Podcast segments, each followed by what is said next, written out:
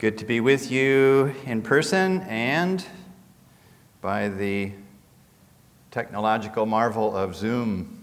We appreciate those who make the um, Zoom possible for us. Luke, you lead the charge, and so we, uh, we give you special thanks for that. We are continuing in our study of Matthew chapter 10. So please turn to Matthew chapter 10. If you recall, last week Jesus was instructing his disciples as he sent them out to proclaim the kingdom of heaven. And uh, he sent them out to the surrounding towns and villages to, uh, to make this proclamation. Wouldn't you like to have been with the 12?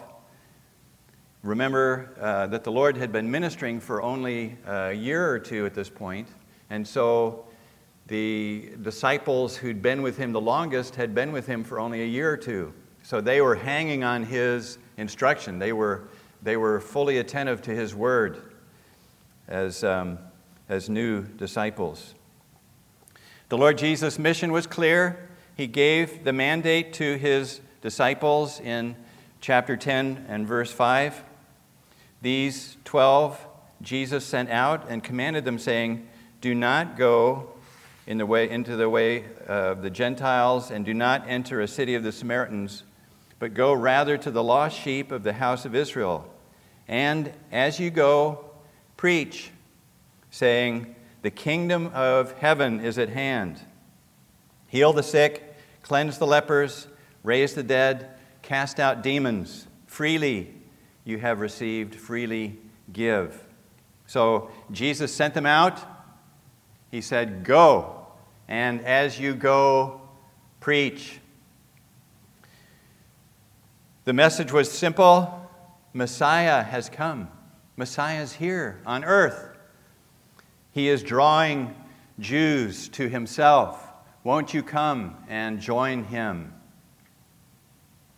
We might expect that with the miracles that Jesus did, and um, now with the miracles that the, uh, his sent ones were about to do, that there would have been a, uh, a great ingathering, that crowds would flock to the Lord for his, um, his salvation. But with the same authoritative voice that Jesus preached his Sermon on the Mount, he now warns his disciples of resistance to his message. There would be persecution and threats and hatred and even death. So uh, we, we find that um, Jesus' teaching is still uh, radical, it's revolutionary, and he, um, he astonishes his hearers with the authority with which he speaks that hasn't let up since the Sermon on the Mount. So let's read Matthew 10, starting at verse 16. Behold, I send you out as sheep in the midst of wolves. Therefore, be wise as serpents and harmless as doves. But beware of men, for they will deliver you up to councils and scourge you in their synagogues. You will be brought before governors and kings for my sake as a testimony to them and to the Gentiles. But when they, when they deliver you up, do not worry about how or what you should speak, for it will be given to you in that hour what you should speak. For it is not you who speak, but the Spirit of your Father who speaks in you.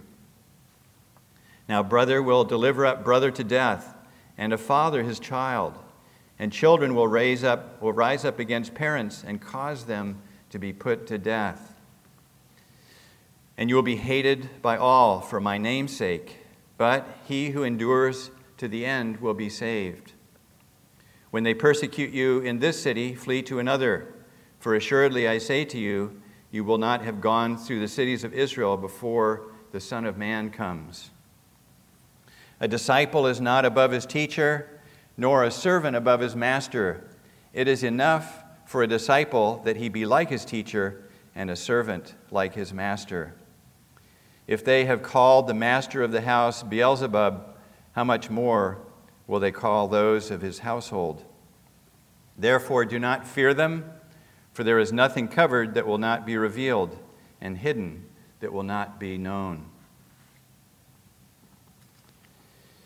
We'll organize our study this morning under three headings. The first, how the sent ones were to behave before the opponents of the king's message, that is, how they were to speak to them.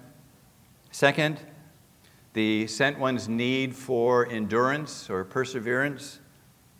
Third, what or who the sent one should focus on in their ministering. And then, as we have time, we will make application. Let's pray. Again, Lord, your word is very precious to us. We realize that your teaching is radical to our hearts. It uh, presents us with, um, with astonishing things uh, because of um, uh, our, our difference between who we are and who you are. We pray that we might conform more to you and that we might have rich application to these words in, uh, in the week ahead. We ask, Lord Jesus, amen. So, first, how are we, or how are Jesus sent ones to speak to opponents of the king's message. First of all, let's, um, let's explore these uh, first words in verse 16 Behold, I send you out. Who sends the disciples out? Is it the lead disciple? Is it the consensus of the 12? No. It's the Lord Jesus, it's Jehovah who sends. It has always been so. It's an interesting study in the, uh, in the Old Testament to look at Jehovah sending out his messengers. And uh, we read in Jeremiah 7 particularly uh, how, uh, how important this is. Uh, Jeremiah writes um, the word of the Lord, and now because you have done all these works, says the Lord, and I spoke to you, rising up early and speaking, but you did not hear, and I called you, but you did not answer, the Lord was going to, um, to judge, was going to punish the nation. Uh, he, the Lord Jehovah, spoke, rising up early and speaking. In that same chapter, in verse 25, Jeremiah 7 25, he tells the nation, Since the day that your fathers came out of the land of Egypt until this day, that was a span of 800 years, I have even sent to you all my servants, the prophets, daily rising up early and sending them. Who sent the prophets? Jehovah sent the prophets. What did they say? They told them Jehovah's words. He, he said in, uh, in, in um, Jeremiah 7:13, I speak the words. And in Jeremiah 7:25, I sent my messengers to speak. Note the authority with which these Old Testament sent ones spoke. God spoke. God, God's prophets spoke. Conversely, uh, those whom Jehovah does not send are not prophets. They're not true prophets. Again, the same uh, prophet uh, Jeremiah 23 32. Behold, I am against those who prophesy false dreams, says the Lord, and tell them and cause my people to err by their lies and by their recklessness. Yet I did not send them or command them. Therefore, they shall not profit this people at all, says the Lord. So here is a group of um, wannabe uh, prophets. They think they know. Um, uh, they know God, they know God's word, and they, they go forth. God says, I didn't send them. I did not send them. Uh, they are not my prophets, and uh, they do not carry my word, and they will not profit my people at all. It is God's rightful place to send who and where and when and how and why he wishes. That's his prerogative. So when we read of the Lord Jesus sending out messengers with his message, we see yet another expression of uh, Jesus' deity, that he is God the Son. Well, he, said, he says, uh, Behold, I send you out as sheep in the midst of wolves. What are the characteristics of wolves? Well, their teeth, they're not showing them in this slide, but um, uh, actually these look fairly tame, uh, I'm not tame, but um, fairly calm. But I wouldn't want to venture uh, into this field uh, alone and uh, be surprised by this pack. It's the, um, it's the teeth, it's their ferocity. Uh, they, they form packs and they, they attack. What's the, um, what's the characteristic of sheep? They're defenseless, they're helpless, they, they, need, um, they need a defender. So a shepherd would be grossly irresponsible to turn his sheep loose among a pack of hungry wolves. And yet, um, the Lord Jesus says that he is sending them out as sheep in the midst of wolves. We don't have a slide for that one, thankfully. To borrow from Noad's illustration last week, uh, slide, a military commander would be criminally negligent to send unarmed soldiers out into the field of battle. Imagine with um, bayonets fixed and um, uh, rifles uh, firing, cannons firing, that a commander would send his troops out into, uh, into the field unarmed to face this foe. And yet, um, we, we read Jesus sending uh, sheep out in the midst of wolves. Who is allowed to send his children into danger? Who's allowed to do this, to send his sheep to, uh, uh, to the, into the midst of wolves, even to death? Well, he who is God, the Lord Most High. Uh, we, um, we saw in our worship meeting this morning the sovereign of the universe. He is allowed to send his sheep into the midst of wolves, he's allowed to send his soldiers into battle unarmed. He uh, who is creator of his subjects, and therefore he claims them as his own. He owns his sent ones, he owns his disciples.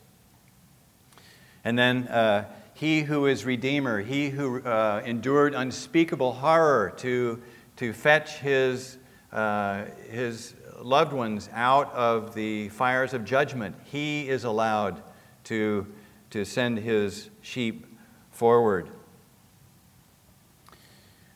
The Lord made abundant physical provision for his sent ones. We, um, we look back at uh, verses 9 through 10, and we see him telling them, Provide neither gold nor silver nor copper in your money belts, nor bag for your journey, nor two tunics, nor sandals, nor staffs, for a worker is worthy of his food. Um, so he provided, um, he provided for his workers. How Peter's wife may have shaken her head as she looked on the table and realized, there's my husband's copper coins in, uh, in his money bag. How the Lord will provide for my husband during these days or weeks he's going to be gone. Yet he's able to do that. He's able to do that. And so, uh, if the Lord is able to provide the physical needs of his uh, sent ones, it's not hard to imagine him providing the protection for them as well um, safety from untimely death. It's a small thing for the Lord to protect his workers and he is, um, he is more than able. The protection of his child and treasure is a charge that on himself he laid. Jesus spoke of uh, his protection in John 16 33. He said, These things I have spoken to you, that in me you may have peace. In the world you will have tribulation, but be of good cheer. I have overcome the world. No one sends like the Lord Jesus. He pays for what he orders, he provides for those he sends out. Illustration um, here, I might uh, hire a private security guard for, um, in an armored vehicle to take me to the grocery store for a loaf of bread. There's, uh, even with this protection, there's no guarantee. There's not a 100% guarantee that I'm going to make it to the store and make it back again. But there is no safer place on earth than in the center of God's will. There is a 100% assurance of His protection. No uh, security uh, vehicle, no security guard required. He is the security, He is the safety, He is the shield. Therefore, Jesus said, Be wise as serpents and harmless as doves. The snake we know as a symbol of evil, but here Jesus offers it as a symbol of prudence and caution.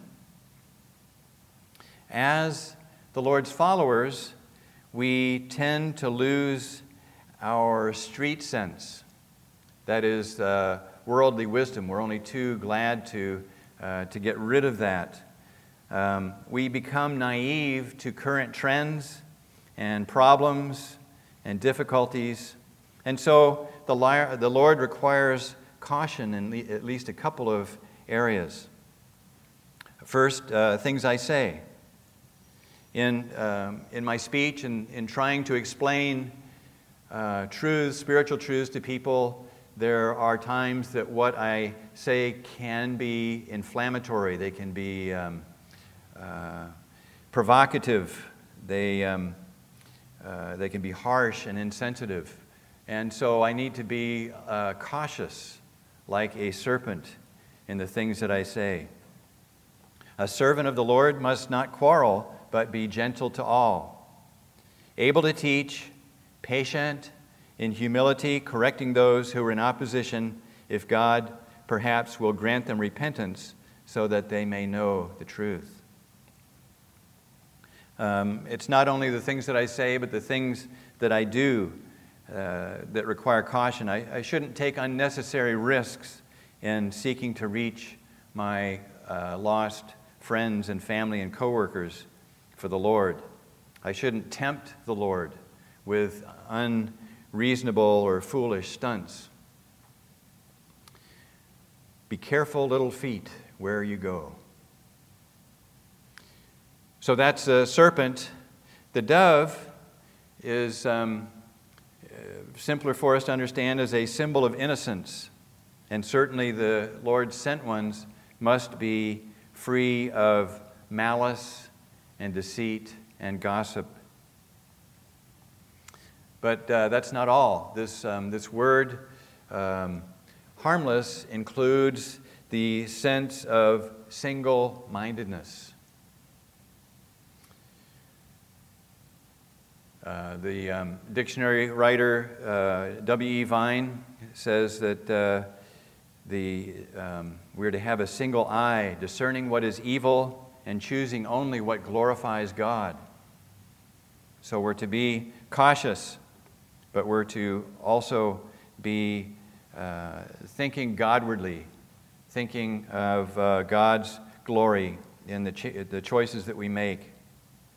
And that's how we are to go out. Uh, Jesus said in verse 17, But beware of men the um, traditional sense of men includes women. It's like saying, uh, beware of humankind or beware of humanity. We, are losing that rapidly in our society, but um, uh, Jesus might well have said, beware of men and women. It's not really wolves that Jesus warns against, but men and women who act like wolves. They savagely attack the Lord and His Word and His messengers. In um, uh, in verse 17, he says, They will deliver you up to councils and scourge you in their synagogues. Here, the Lord Jesus is warning of oppression by religious authorities. Imagine um, religious authorities um, scourging uh, a messenger of Jehovah. And yet, um, they have their hour and the power of darkness. The Lord Jesus said in verse 18, You will be brought before governors and kings for my sake as a testimony to them and to the Gentiles. So uh, in verse 17, we had uh, oppression by religious uh, organizations, and verse 18, we have oppression by secular organizations. Uh, righteous rule can be bad for business. We, um, we saw that when Jesus healed the demoniac and he, he uh, told the, uh, the legion of demons to leave the demoniac, and uh, they asked to go to the swine, to the pigs, and uh, Jesus allowed it. And the pigs ran down the cliff and, uh, and were killed. And so the, um, um, the townspeople said, This is bad. I mean, we just lost a herd of our pigs. Um, so, Jesus, leave. And he left. We also see um, this kind of secular persecution when in Acts 16, Paul delivered the slave girl from the spirit of divination, and her masters realized that their source of income had just uh, vanished. And so they arrested uh, Paul and, um, uh, and put him in jail. Secular persecution, Jesus warns against. Uh, he says in verse 19, when they, uh, but when they deliver you up, do not worry about how or what you should speak, for it will be given to you in that hour what you should speak. For it is not you who speak, but the Spirit of your Father who speaks in you. The Lord will give you in that hour both the how and what, that is, the, um, the manner and the content that we uh, or His sent one should speak. We saw already how the Lord promised His provision uh, to His sent ones for food and shelter, and we understand His um, spiritual and physical protection as well. And here, he promises uh, verbal defense against his adversaries. He will provide uh, what you should speak. He told his um, sent ones in uh, Luke 21, he said, Settle it in your hearts not to meditate beforehand on how you will answer. For I will give you a mouth and wisdom which all your adversaries will not be able to contradict or resist. Here's another expression of the Lord Jesus' deity that um, he is with his sent ones. We just, uh, we just read about him providing uh, an answer to, uh, to these that the adversaries will not be able to resist. And so uh, imagine his um, sent ones uh, around uh, Jerusalem and surrounding towns. Um, he is able to to give them answer. And so we see his uh, omnipresence in that, and he is able to supply the, um, the missing answers that they need. Here in verse 20, we read that it's the Spirit of your Father who speaks in you. And it's really marvelous that the same Holy Spirit who uh, authored the words of our Scripture is the one who will uh, speak in the sent ones in their persecution. That's awesome that, uh, that uh, we have that same uh, that capability. But with the Holy Spirit's um, provision, there are two extremes to avoid. The first extreme is um, that, um, hey, I don't need to prepare messages anymore. I just walk up, and in my trial, the Holy Spirit's going to speak. uh, didn't work this morning, and uh, I don't think it's worked for you brothers who prepared. Um, yeah, we need to prepare for, for ministry, for a message. That's one extreme. The other extreme is um, the Holy Spirit's help is not relevant anymore because we have His completed Word. We have the, the canon of Scripture whole, and so uh, we don't need the Holy Spirit. Well, that's, uh, that's wrong. Uh, that's wrong.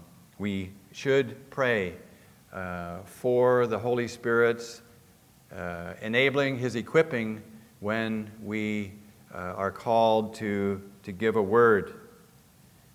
And um, uh, wonderfully, we can depend on Him as well if, um, if and when we find ourselves in extremity, in the, um, uh, as targets of persecution, that uh, we can cry out to Him and He will, uh, he will speak in us. Well, uh, we've talked about religious persecution, we've talked about secular persecution. What are some examples? What, um, let's put some, uh, some tires on this uh, automobile and, and make it run. Um, Peter and John in Acts uh, chapter 3, if you turn with me to um, Acts chapter 3, we'd like to, um, to see these uh, concepts in action.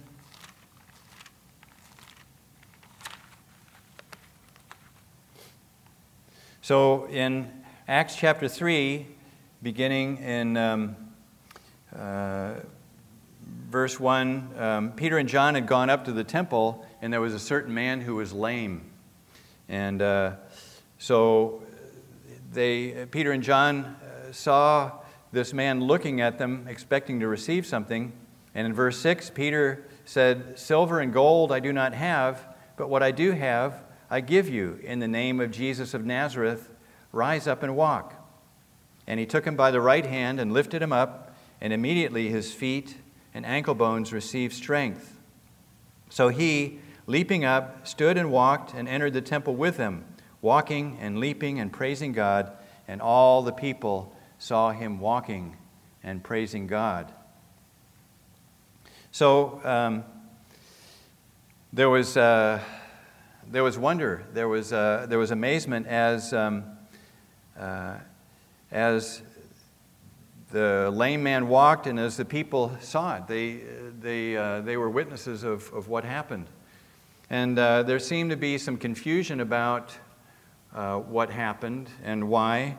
And so, in the verses that follow, uh, Peter preaches and uh, in verse 12, middle of verse 12, he says, uh, Why look so intently at us as though by our own power or godliness we'd made this man walk? The God of Abraham, Isaac, and Jacob, the God of our fathers, glorified his servant Jesus, whom you delivered up and denied in the presence of Pilate when he was determined to let him go. But you denied the Holy One and the just and asked for a murderer to be granted to you and killed the Prince of Life, whom God raised from the dead, of which we are witnesses. And his name, through faith in his name, has made this man strong. So, on the, on the spur of the moment, you're called on to, uh, to explain things, to preach, and uh, here Peter rises to the occasion and he gives glory to God in, um, in the healing of this man. So, uh, what is the response? The, um, uh, chapter 4, verse 1 the priests, the captain of the temple, and the Sadducees came upon them, being greatly dis- disturbed that they taught the people and preached in Jesus the resurrection from the dead. Oh, well, that's too bad because uh, Messiah had come and uh, Messiah had uh, empowered his, uh, his sent ones to preach, and they preached, and here's the response that they get. Verse 3 And they laid hands on them and put them in custody until the next day, for it was, all, it was already evening. It came to pass, verse 5, um, on the next day that their rulers, elders, and scribes, as well as Annas the high priest, Caiaphas, John, and Alexander, and as many as were of the family of the high priest, were gathered together at Jerusalem. And when they had set them in the midst, they asked, By what power or by what name have you done this? That is the, uh, the healing of the lame man.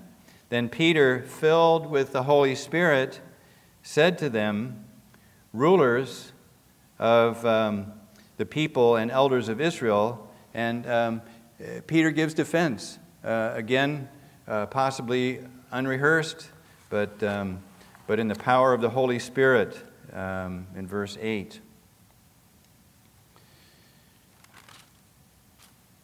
So um, Peter gives his defense, and um, the, um,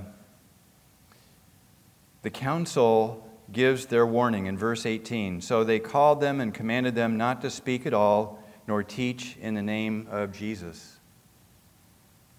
In verse 21, so when they had further threatened them, they let them go, finding no way of punishing them uh, because of the people, since they all glorified God for what had been done.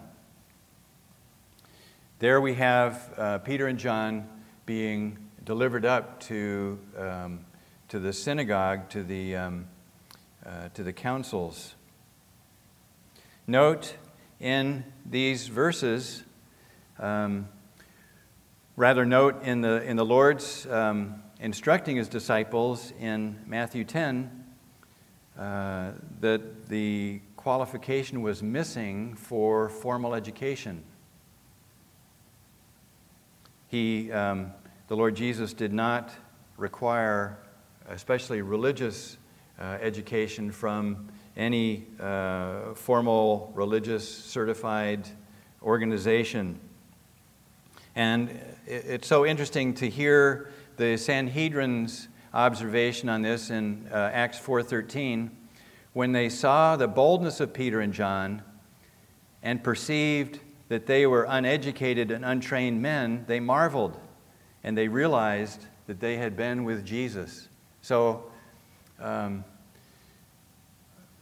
how they recognized Peter and John as being uneducated, I'm not sure. Was it their speech? Um, um, was it uh, the language that they used? Um, but uh, missing was that as a qualification from being Jesus sent one. And instead, the qualification that they observe and they describe is that they had been with Jesus. That year or two, uh, actually, by this point, um, they'd, they'd spent uh, their years of the Lord's ministry with Him, and that was their qualification for, um, for ministering. Well, the story doesn't end.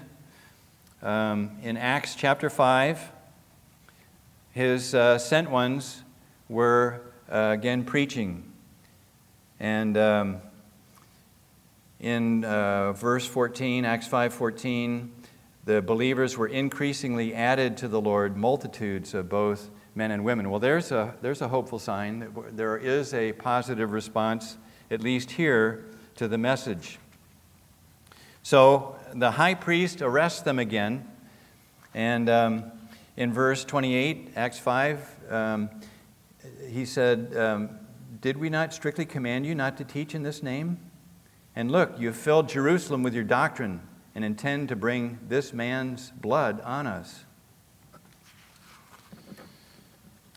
And so the apostles, the, um, the sent ones, offer their defense in um, uh, verse 29.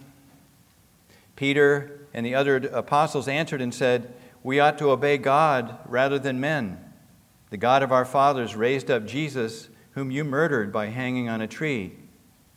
Him God has exalted to his right hand to be Prince and Savior, to give repentance to Israel and forgiveness of sins.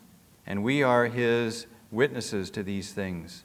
And so also is the Holy Spirit, whom God has given to them that obey him. So they do, they offer testimony to, um, to the councils, to the Sanhedrin. The, um, the Sanhedrin is, um, is not content um, with this. And so in verse 40, they called for the apostles and beat them and uh, warned them not to speak uh, in the name of Jesus again.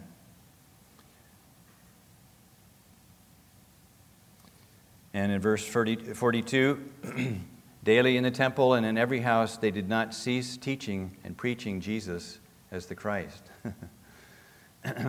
so imagine uh, you'd probably take a few days off after a sound beating. Um, they, um, uh, they weren't gentle in their treatment of um, supposed wrongdoers, and yet uh, here we find uh, Peter, Peter and John back in the temple daily and in every house, not ceasing to preach Christ. That is uh, a prime example of um, being brought before councils um, for Jesus' sake. Uh, for secular oppression, we offer the example of uh, Paul in Acts 24 through 26. Please read that. Um, uh, Paul was brought before the governor Felix. He was brought then before the king Agrippa um, for the cause of Christ. In each of these examples, we have sent ones thrown into the midst of wolf like people, savage, ruthless, and each being as cautious as serpents and as innocent, as Godward thinking as doves. Good examples. And each relying on the Holy Spirit for what he would say. Well, um, our, uh, our next section is uh, starting at verse 21 how the sent ones have need of endurance. And we read in verse 21 of uh, family uh, resistance, family opposition. Brother will deliver up brother to death, and a father his child, and children will ri- rise up against parents and cause them to be put to death. The worst treachery, brutality, betrayal seems to come from our own families. Cain's have been killing brother Abel's from the beginning of recorded human history. Why? Because Abel's sacrifice was accepted and God did not respect Cain's self effort. We noted uh, back in verse 16 that the Lord Jesus alone has the right to send his workers into deadly environments. He alone takes responsibility, he alone has the prerogative to send.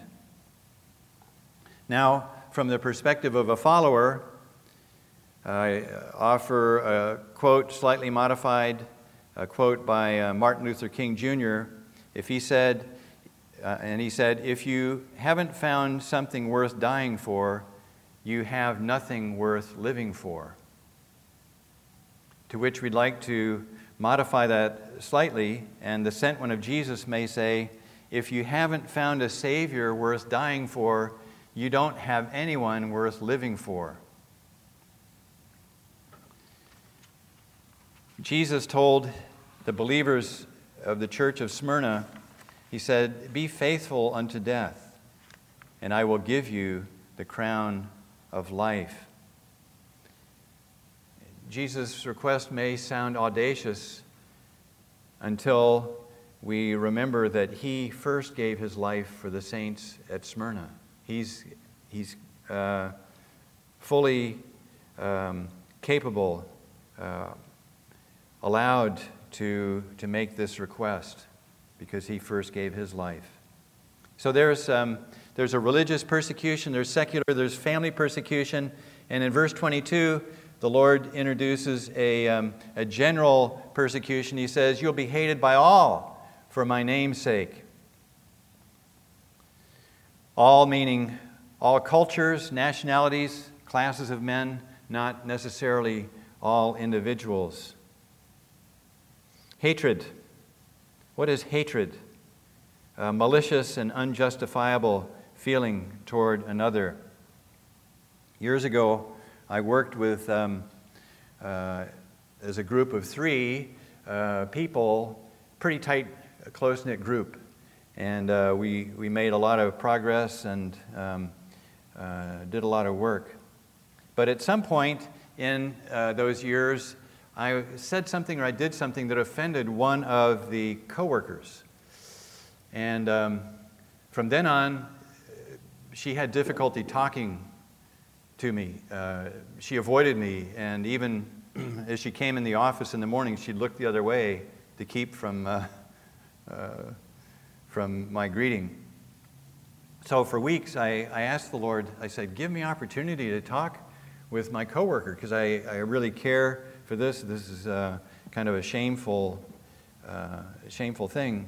So the Lord granted opportunity. I was able to talk with her, and I said, listen, um, we've worked together well for years, and it's just in the last uh, weeks that um, you've been avoiding me, and it's been very difficult for you to, uh, to speak. Um, what is it that I've done? And um, she said, Nothing. And I, I said, um, if, I ha- if I do anything that offends you, would you tell me? And she said, Oh, sure. Um, and uh, she left. She left the group. She left the uh, workplace in, uh, in um, for a better offer. But uh, I just think um, I experienced hatred, uh, ostracism, uh, people trying to exclude me from, from other activities. And so um, I know hatred. I know what uh, that feels like. It's painful. Now, did I experience um, hatred for Jesus' sake, for his name's sake? I can't say that, but um, uh, that's what Jesus says. You'll be hated by all for my name's sake. Uh, my name's sake, meaning uh, because of me, on account of me. It's not for trouble in general. And it's not because of my own failings or uh, offensiveness. Peter wrote later in 1 Peter 2, he said, This is commendable if, because of conscience toward God, one endures grief suffering wrongfully. For what credit is it if, when you're beaten for your faults, you take it patiently? But when you do good and suffer, uh, if you take it patiently, this is commendable before God. If I'm punished for my mistakes, there's nothing um, remarkable in that. Uh, if I lose my job for incompetence or for mishandling funds, uh, this isn't persecution. That's not uh, Christian persecution. That's just my fault. Um, persecution is when I'm punished for dealing righteously on account of Jesus, and then God is honored. He who endures uh, grief, he, um, I'm sorry, he who endures to the end shall be saved. Uh, by itself, it sounds like salvation is by works, by endurance, but from other verses we know that salvation is a free gift and um, uh, by grace alone, through faith alone. So, this endurance and perseverance is really a quality of saving faith. If I have saving faith, it will endure. Practically speaking, the sent one needs strength, he needs endurance to make it through the intensity of persecution. God gives grace, martyr grace for martyr days. And then in verse 23, he says, uh, When they persecute you in this city, flee to another. Uh, the Lord Jesus is shifting his focus here, and he uh, says things that are uniquely Jewish. He refers to the cities of Israel he says, um, uh, referring to the Son of Man when he comes, And so his instruction in verses 16 through 20 are focused on this uh, little group of uh, 12 disciples that he's got here. But now he, um, his uh, instructions become more prophetic of the tribulation. He's talking about um, fleeing to towns of Israel and um, until the, uh, the Son of Man comes. And uh, this is, uh, we'll read later in Matthew, in fact, this is typical of the tribulation, of the, um, the heartaches that um, people will endure during those seven years of suffering. In many scriptures, God's word can have an immediate impact, immediate uh, significance, and then it can have a more distant uh, completion or fulfillment. And that is the case here.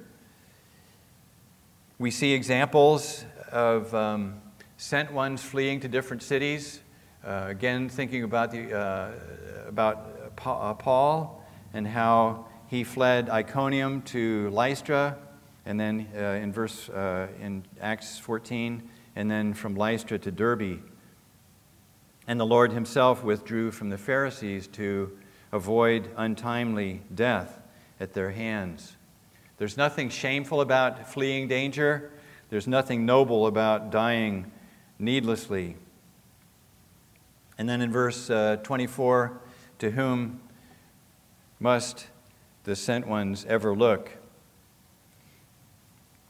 The Lord said, A disciple is not above his teacher, nor a servant above his master.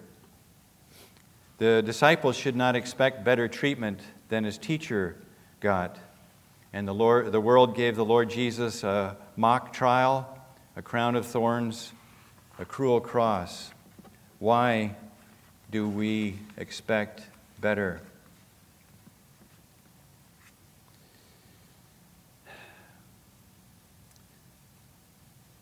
Lord Jesus, you are the one who uh, are the reason why we're hated. The world hates you because you testify that its works are evil. Your moral excellence is the standard by which the world's inhabitants are judged. Yet, in the final analysis, the world hates you without legitimate cause. The world hates us because we belong to you, and you chose us out of the world. What an honor, Lord Jesus, to bear your reproach. The world hates Jesus. Do you love Jesus? A person may answer and say, uh, I don't love Jesus, but I don't hate him either. When he speaks, I don't listen. Where he leads, I don't go. When he invites, I decline. What he offers, I reject. I don't hate Jesus, but I don't love him. What would you say about this person? You'd say, well, he really does hate Jesus. We must either love the Lord Jesus or hate him. There's no there's no common ground, there's no neutral ground. Jesus said himself back in uh, uh, Sermon on the Mount, he said, No one can serve two masters. Either he will hate the one and love the other, or else he will be loyal to the one and despise the other. Um, in the next uh, couple of chapters, he will say in Matthew, He who is not with me is against me, and he who does not gather with me scatters abroad. You're either in the camp or you're out. You're not uh, in between. The hymn writer wrote, What will you do with Jesus? Neutral you cannot be. Someday your heart will be asking, What will he do with me?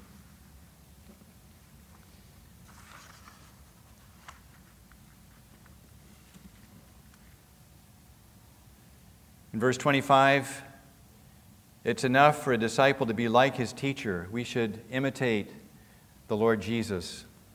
Um, Peter, again, writing in his uh, first epistle, chapter 2 For to this you were called, because Christ also suffered for us, leaving us an example that you should follow in his steps.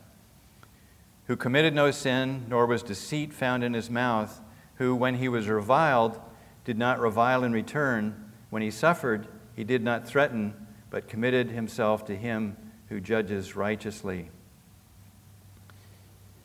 He is our example, let us uh, go outside the camp to him.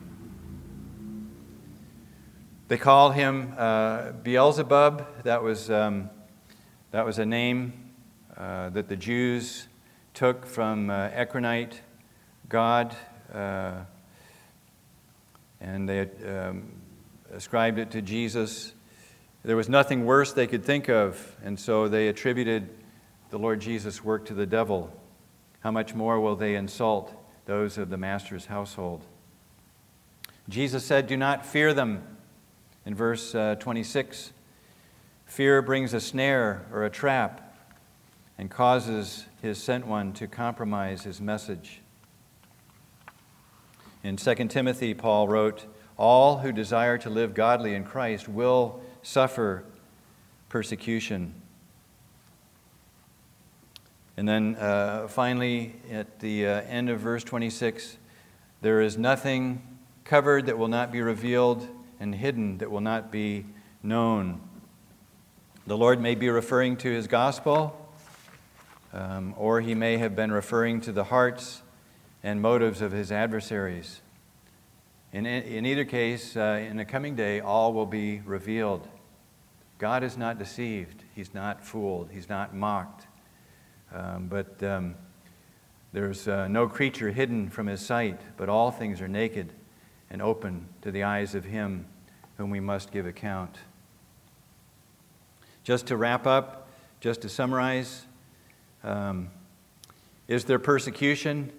Um, well, first of all, does Jesus send out messengers today? Yes, he does. He says in uh, Matthew 28 Go, therefore, and make disciples of all the nations, baptizing them in the name of the Father, and of the Son, and of the Holy Spirit, teaching them to observe all things that I have commanded you. And lo, I am with you always, even to the end of the age. How do we know that this applies to us because Jesus said, I will be with you to the end of the age. And that's, that includes you and me. Is there persecution today? Arrests, hatred, killing? There shouldn't be, according to the U.S. Constitution. Um, the First Amendment states Congress shall make no law respecting an establishment of religion or permitting, prohibiting the free exercise thereof. Um, so the law guarantees freedom of religion, Jesus guarantees restriction and um, persecution. Which one will you give your weight to?